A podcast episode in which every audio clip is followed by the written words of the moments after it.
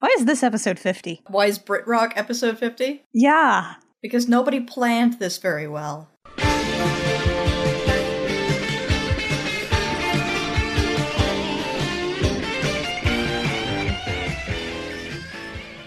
Hey there, Internet. I'm Annie. I'm Kit. And I'm Mac. And this is the Jem Jam, where we do an episode by episode recap of the 1980s cartoon Jem and the Holograms, because it is truly, truly outrageous, and it's truly British in this episode. It knows the Queen Mum and it regularly walks around eating bangers and mash. So we know that Jetta's voice actress is actually British, but I would love, love, love to hear from UK listeners or anybody more familiar with British dialects. Let us know about the voices in this episode. Because we suspect that the actress playing Jetta is the only British actress in the production. Especially when it comes to Jetta's parents. By the way, this is episode 50? Th- this isn't our episode 50. I think we're on like 78. It's episode 50 of the cartoon. Anyway, let's go hang out in somebody's apartment. Where we're playing darts by throwing darts at a gym poster. Whose apartment is this? Jetta is throwing darts. She's talking about how she throws darts with the queen mum. Pizzazz pipes up with, You've played darts with the queen? No, the queen mum, as in the queen mother, as in the mother of the queen. Wait, who's the queen? The current queen is Queen Elizabeth II. Her dad is George VI. And her mom was also named Elizabeth, but she is not Elizabeth the anything because she was never the reigning monarch. She died in 2002. I need a chart. I can get you a chart. I don't understand any of this. Okay, hang on. We fought a war to get away from this. Hang on, I gotta find one that includes King George VI. Did you hear Brangelina split up? How about the Cubs game? It's been 108 years. I bet you got a lot of royals with that. Oh my god, it's a big helpful chart. Thank you. Anyway, the pertinent part is the part that says House Windsor 1917. They changed their name from Saxe Coburg because that was a German family and they were at war with Germany at the time. So George V, his eldest son Edward, uh, actually quit so he could marry an American, which means that George VI got coronated, married Elizabeth, and they had a daughter who's named Elizabeth II and another daughter who's Princess Margaret, who's dead now. And then Elizabeth married Philip, and now she's queen, and she's been queen for over 50 years. She'll be queen for a million years because she's an old lady and they never die. I hate this. I hate this. Listen, I didn't fight a war to get away from this. Ah, I'm too American for this crap. Someone go get me a cheeseburger and an eagle. Listen, we gotta move on. So Roxy calls Jetta out and says, Jetta, you're so full of hot air, you must wear lead in your shoes to keep you from floating away. Which is a very elegant burn. It's pretty sick. Good job, Roxy. We're pretty proud of you there. Stormer just is like, well, hi, I- I'm in this episode too. Uh, my brother Craig is playing in London right now. You all remember Craig, the guy who threatened immense bodily harm on you and Eric if you weren't nice to me. Let's go to England! Or else! Pizzazz says, Yeah, let's go to England. Let's give Jetta a chance to show Roxy how wrong she is. And my brother was actually in the room at that point. He walked past and he stopped dead in his tracks and he was like, Wow, that's catty. So we flash to Jetta's amazing parents, uh, who are a, a bald man and a lady with curlers, who are in the worst Cockney accent talking to each other. They live in this crappy little apartment. They answer the phone by dropping all of their H's immediately. Hello! And then Jetta says, It's your little Sheila. And for a second, I got really confused and wonder if they were secretly Australian. Like, maybe? I don't know, but no, it turns out Jetta, Jetta, Jetta's name is actually Sheila. So I guess it's Sheila, Jetta, Jetta. So Sheila Jetta Jetta uh, informs her family that she's coming back to England for the weekend, quote unquote. She basically needs her family to pretend that they're a noble house and blue bloods somehow, so that they can get millions of dollars from Pizzazz. Because her father has billions. Billions! Did someone say billions? Jetta says, okay, well, if you don't help me pull this grift, Pizzazz will probably be really mad at me and kick me out of the Misfits, and I'll have to come live with you again. And her parents are like, oh no, we'll help you, we'll help you. We'll meet you outside the airport with our rolls, honey. Meanwhile, at the Rock Third Cafe, Uh, all the holograms and Hugh Ridley? Sir Hugh Ridley, who looks like an 80s business hipster. This reporter who calls herself Cindy Tucker, who works with Beat Scene magazine, introduces herself. I'm kind of sad it wasn't cool trash. I know. She's like, What's going on? Where are you at? What's the good news? She shoves her tape recorder right into their face. Jerrica is like, Oh, we're performing a benefit over in England at this club that Mr. Executive Hipster owns. And they're like, oh, is this one of those famine relief benefits that you're so famous for? And Executive Hipster's like, no, I'm just going to give it all to a friend of mine. Yeah, the Earl of Wessex, which is like nothing about that sentence sounds remotely charitable. Hey, you know who needs money? The English nobility. And then he seems to realize how stupid it was, what just came out of his mouth, and he's like, I have to go. Goodbye. And he quickly gets up and, and leaves. So yeah, of course the holograms are headed to England. Why wouldn't they be? And uh, then we switch to the Wessex Downs. Earlier, Jetta's parents, before they picked up the phone, were discussing what horse the husband should bet on. So they are there uh, screaming and shouting for their horse, the silver something. And, uh, you know, what better to bring in the family fun than the eternal uncanny nightmare that is cartoon horses? But yeah, we see this guy in a suit and a mustache, therefore he must be important, yelling at his other horse to win, and his horse doesn't win. And you see him like dejected and surrounded by losing tickets. It's a sobering image for a cartoon about glam rock. Right? One of them is hanging out of his mouth because he tore it up with his teeth. What?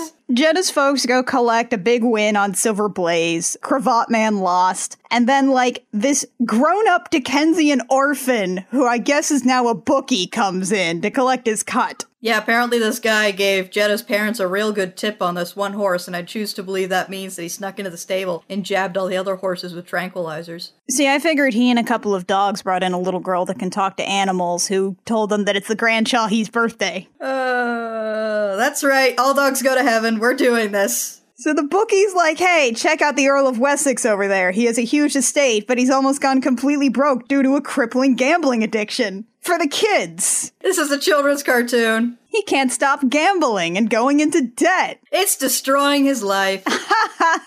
Let's take advantage of this evil man. Jetta's parents introduce themselves and they're like, by the way, we have this grift that we need to borrow your estate for and you can get some money. And he's like, yeah, okay, that sounds like a good idea. I was just not expecting them to just like up front admit that this is what they were doing. I thought there was going to be some elaborate cover story. But no, it's like, hey, we're con artists and we want to borrow your mansion and there's some money in it for you. And he's like, okay, I'm fine with this. So we head to the helpfully labeled Gatwick Airport, where they actually did get a Rolls Royce to pick up the Misfits. Roxy's wearing her airplane veil. I really ought to adopt that so I can interact with people on the airplane as little as possible. It's a great idea. Plus, maybe they'll give you the uh, bereavement rate. Yeah, I'm in mourning because I had to ride an airplane for six hours. But uh, Stormer refuses to go to the estate because she wants to go see her brother. I love that Stormer is just like, ah, no way, I'm getting out of this plot line. Taxi!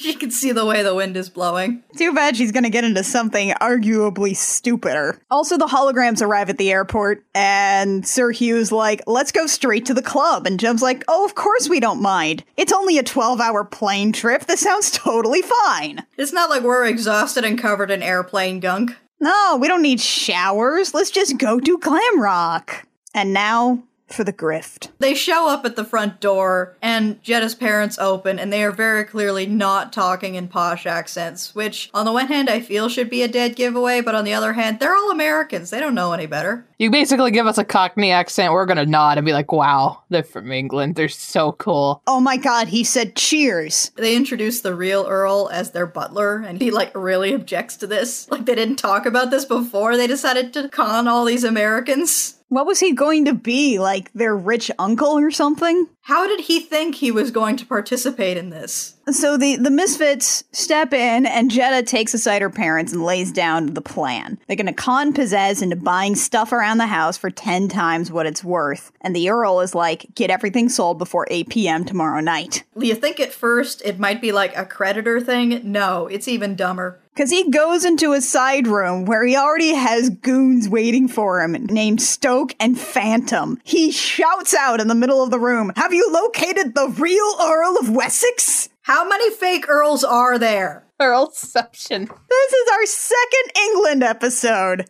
And it's our second evil usurper episode. Is this the only story anyone knows how to tell in England? Yes. I love this. I love this. And I love that this is proof that these things are also high stakes, like outside of the Ren Fair Death Pact. So the goons tell him that like he's at a club in London, and the Earl's like, go take care of him and come back before 8 p.m. We'll make sure the real Earl never returns to claim his title. There's only two songs in this episode, so I feel like Christy Marx made the executive decision to cut out another song to make room for as much nonsense as possible, and I, for one, applaud her. I do too. Good job, Christy. This is why we love you, Christy Marx. So we get to the Unicorn, which is the Executive Hipsters Club. I hate this club. It looks like a colonial British village pub from the outside, and inside it's like 80s reimagining of 1950s hip hop bar. I don't know how that works. And we meet the local band, which is, ugh, the Blue Bloods. So Jem's introduced to the front man, Mason Hawthorne, who has goofy suspenders, a long shirt under his shirt with rolled up sleeves, and he also has a horrific ponytail. It's like a mullet ponytail. Yeah, it's not good. And then we're introduced to the other members of the band who are completely inconsequential, except for Craig.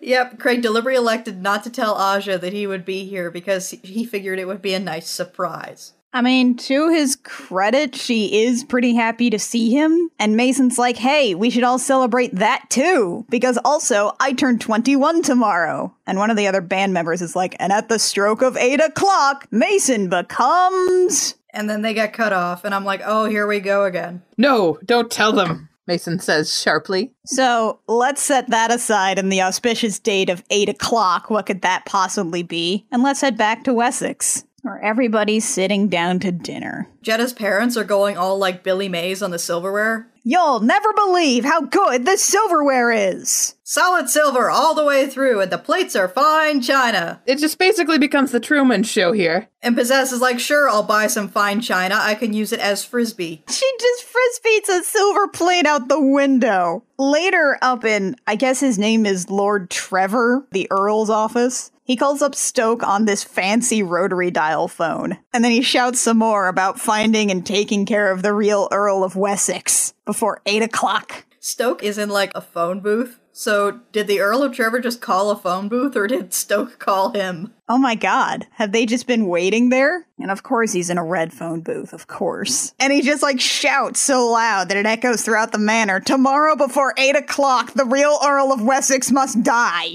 The real Earl, whom I am not. 8 o'clock! If you would like, I can give you that in military time. I mean, as far as most of the people in that house are concerned, he's not the Earl of Wessex, so. That's true. So the next day, the Misfits head into the stables. There's a fox in a little kennel, and Pizzazz is immediately like, let's take all of these horses and kill a fox. Oh god, oh god, oh god, okay. For the record, fox hunting is horrifying. And also, like, they step into the stables, and Roxy's like, this place smells like horses. And Jed is like, great job, Angela Lansbury. How'd you put that one together? And then they have a a song about a fox hunt. Which, according to the animators, fox hunting involves catching a fox with butterfly nets. I mean, would you prefer the alternative? Where it's torn apart by dogs and a bloody display of uh, decadence? No, I, I think I'll stick with the butterfly net. Okay, cool. Let's also talk about their riding outfits, though, because Pizzazz is in this incredible top hat with a plume. Where did she even get that? All these riding outfits are the most 80s thing ever, and I am in love with them. Also, it turns out Jetta sucks at riding and gets dismounted from her horse almost immediately, but Roxy and Pizzazz are really good. Well, Pizzazz, I can imagine, actually took riding lessons. Well, yeah, I mean, especially if her father literally went to see a man about a horse. But, like, where did Roxy pick this up? Also, there's like this Scooby Doo sequence where they like chase the fox into the house and they're riding horses in the house, and there's this hallway with all the doors and they're going in and out of various doors. Yeah, it's so great. Just like a legit hallway of doors chase scene. It's so good. The song is kind of forgettable. I don't really care about the song, but oh my god, the music video is just absurd. They hunt the fox around the shrubbery around the estate, then they just go inside the house and then like just continue this fox hunt inside the house until the fox survives at the very end by jumping on top of a moose head. And starts licking itself like a cat, which Admittedly, I'm not a biologist, but I'm pretty sure foxes don't do that. Honestly, this is going to be weird because I had assumed this was just like a wild fox, but it turns out later that this fox was domesticated, and that's not something that's actually easy to do from my understanding. It's not. God, I just looked at this stupid ass chart and noticed that there's like what would now be a nine year old boy who is listed as a Viscount. I hate this. Anyway. They completely trashed the house. All the action in there was diegetic, which I love. And then Pizzazz says, Well, that was great. Bring me a sandwich. And instead of a sandwich, Trevor goes to the door, discovers some bill collectors, and he's like, no, no, come back tomorrow after 8 p.m. Like, that's not weird. The real Earl of Wessex will be here, and that will be me. Creditors don't just go away like that when you tell them to. They will camp out. Especially if he's been like this far into debt for this long. They should be impounding his rolls. So back at the Unicorn Club, we're about to get the best scene in the whole episode. The holograms walk into the club and Stormer's there and she's immediately like, oh, I should leave. She just says, Oh dear, I was just leaving. It's like, no, Stormer, you can stay. And even Kimber's like, What's wrong? We're not going to bite you. Don't play with my heart. Don't do that to me. And then, uh, of course, as a background event, we see one of the Earl's goons plant a bomb in the drum set. So actually, yes, Stormer, you should leave. Everyone should leave. It's a legit time bomb that'll go off in five minutes. While this is happening, outside, Craig is like, Aja, I have something important to tell you. I've been keeping a secret, and there's someone inside that you need to meet. It's a secret, but it's time to come clean. Craig, you're doing this on purpose. You have no one to blame but yourself. Oh, yeah. And Craig walks in with Aja, stands next to Stormer, puts his hand on her back, and says, Aja, this is my secret. Craig! You and Stormer? Uh. By the way, while this whole scene is going to be happening here, I, I really like how this is set up because we keep cutting back to that time bomb as it slowly ticks down. And then we keep having bits where, like, everybody, come on, just go do this outside, please. And it really builds up tension well, along with all this dramatic tension. I really like how it's set up. Craig says, You know that I'm Craig Phillips. Well, this is Mary Phillips, my. And I was just like, Your wife? And slaps him right across the face. You don't ever speak to me again! Don't you ever come near me again! And she runs out sobbing, and the holograms run after her, and the rest of the Blue Bloods bands is like, this is stupid, let's go outside and wait this out. And Kimber rushes up to Craig and is like, Craig, how could you do this? You didn't tell Aja you had a wife?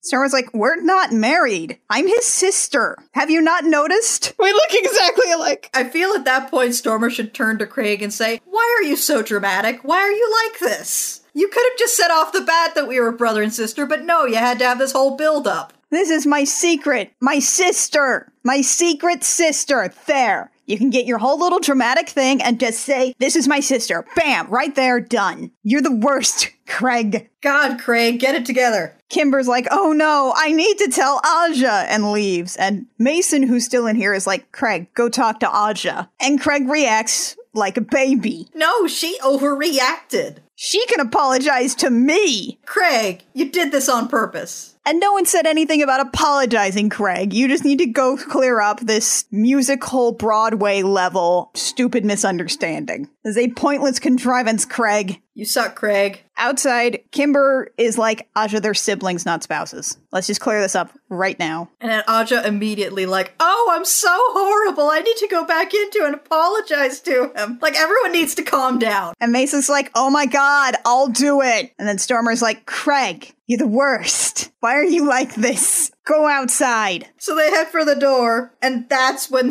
the bomb goes off. As Aja's like, I have to go apologize to Craig. Boom! And that's our commercial break. I love this episode. Oh my gosh. This is Jem at its finest. Oh my gosh. Intense, overdramatic assumptions, misunderstandings, secret earls, memento mori.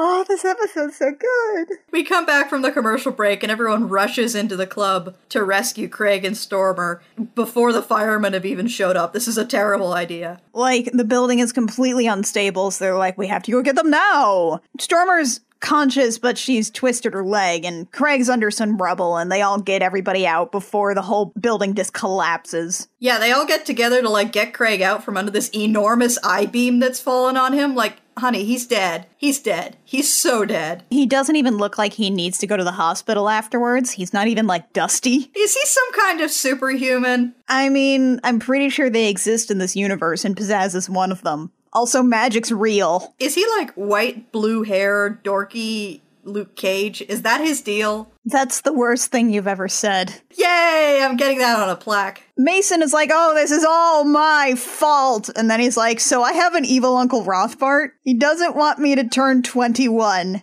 And by that I mean he's been trying to kill me for years, probably. He doesn't even say I'm the Earl of Wessex. He just says my uncle's been trying to kill me. The answer is in Wessex, and that's where I'm going. And how hard is it to just say I'm an Earl? It's three syllables. My favorite part is that he runs off and then Sir Hugh, the business hipster, is like, I'm coming too. And they just, they run. Did they just run to Wessex? I mean, that would explain why it takes so long. And then Jem is like, Shana, you stay with Craig and Aja for some reason. And then she says, come on, Kimber. And then Kimber and Raya both go because Raya's like, guys, hi. I'm here too. Fifth hologram. Hello? I guess I'm going with you guys. So Team Pink Hair is going to save the day. And I was just like, oh, Craig, forgive me for being a complete idiot. And they're like, yeah, this all was pretty stupid. Let's just make out. So back in Wessex, where the answers are, Pizzazz has bought like half of the house at this point. And now they just want her to buy the estate. She gets the title. She gets to be Lady Wessex. Hang on, I gotta look up what the female equivalent of an earl is. Oh, they're never developed a feminine form of earl. Countess is used as the equivalent feminine title. So they're telling her that if she buys the estate, she'll be Countess of Wessex, I guess. Why did they never bother to make a female version? Historical misogyny, probably. But a count is completely different from an earl. Why are they both countesses? I hate this. It's fine, don't worry about it. I hate this. I hate this, and I hate this nine year old Viscount. You're gonna go start a fight with the nine year old Viscount, aren't you? I'm gonna find his Twitter account. He's gonna be talking about Legos, and I'll be like, why are you a Viscount? Nuts to your Viscount status. Also, you're right, that Lego is really cool. So Pizzazz is like, yeah, okay, I could be a countess, I guess, even though I really should be some other thing that's not the same thing as a female count, but okay. And so as she starts to sign the documentation as Pizzazz, by the way, suddenly they didn't notice Jem, Mason, and Sir Hugh entering the room and posing. And it turns out that the fox is named Ulysses and responds to verbal commands to steal paperwork. This is a really well trained fox. Oh my god. It like jumps down from the grandfather clock, snatches the papers out of Pizzazz's hands, and then jumps into Mason's arms. And then the clock strikes the dramatic hour of 8 o'clock. Why 8 o'clock and not midnight? Was he born precisely at 8 o'clock or something? Are we being really specific about this? Are we just taking into account that everyone should logically be going Betty buys at 8 o'clock? Like, are we going by a children's bedtime as to when the day is over? Because it seems like it should be midnight, right? Like, these characters almost died rushing into a burning building, but God forbid they stay up till midnight. And Mason is like, it is 8 o'clock. I claim my title as the real Earl of Wessex. Spoilers, it was him all along. He was the real Earl. It's 8 o'clock. All is revealed. Who would have guessed? So Jetta and her parents and the holograms and the evil Uncle Rothbart and the Mooks, they just all run out. They're only able to catch like the Earl and his two stooges. And the others get away, I guess.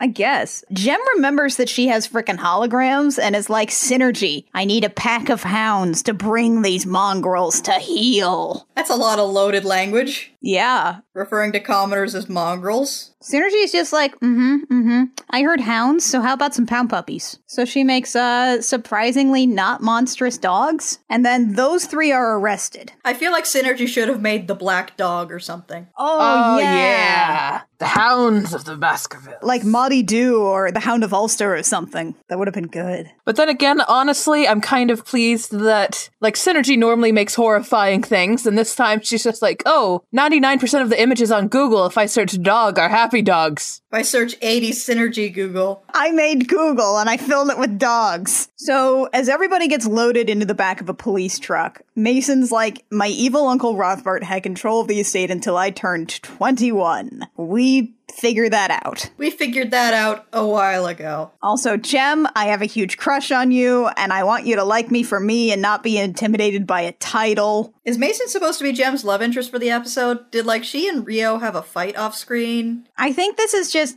when we just have another character that likes Jem. I mean, it's not like she really gives any indication that like she's interested in dating him. I don't think they ever even flirt. Yeah, but the music video has them practically married. Oh, practically nothing. But we'll get to that. They were like, well, the benefit concert was going to go to paying off all my uncle's debts from his crippling gambling addiction. Teehee. But I guess the bar was destroyed, so we can't have that now. And Jem's like, well, let's have the benefit concert anyway, right here in Wessex. Because, you know, all the people who could theoretically attend a benefit concert at a pub in London can totally ship themselves out to the middle of nowhere to attend a concert in a field. Yeah, easy. They also find like Mr. and Mrs. Jetta and the Misfits hiding in the stables. And Jem's like, well, who's going to be responsible for the damages? And then they all point fingers. Including Jetta's dad pointing fingers at Jetta, which is great. And it's like her, her, her, uh, im, him, her, im, her, daddy, Dr. Scott. Rocky, Bullwinkle! And then the benefit arrives, and we have a Jem and the Hologram song that's actually really cute as far as the music goes. Called Between Me and You, and this is the first time we've heard it. And it's all like fantasy medieval imagery, complete with like a Peter Pan sparkly flying sequence around Big Ben. Yeah, I guess Peter Pan happens now. And yeah, Mason has a huge crush on Jem and imagines them being married and holding hands and flying around together. And being king and queen of some thing.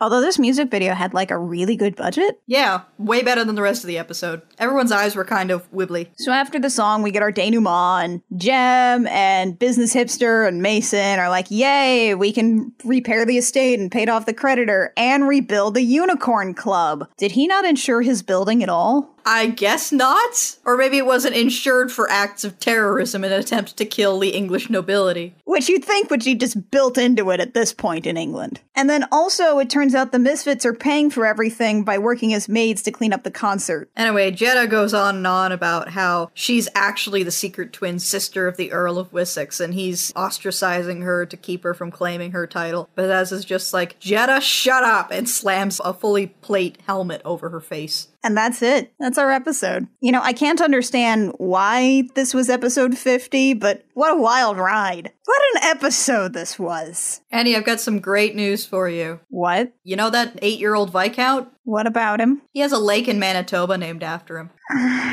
Why does he have a lake in Manitoba named after him? Well, his dad visited Manitoba, and the lieutenant governor of Manitoba decided that in honor of this, he was going to name the lake after him. The lake probably had a name that was closer to the one that the natives gave it beforehand. Probably, didn't it? Oh, definitely. I definitely have a nemesis now. This has been episode 50.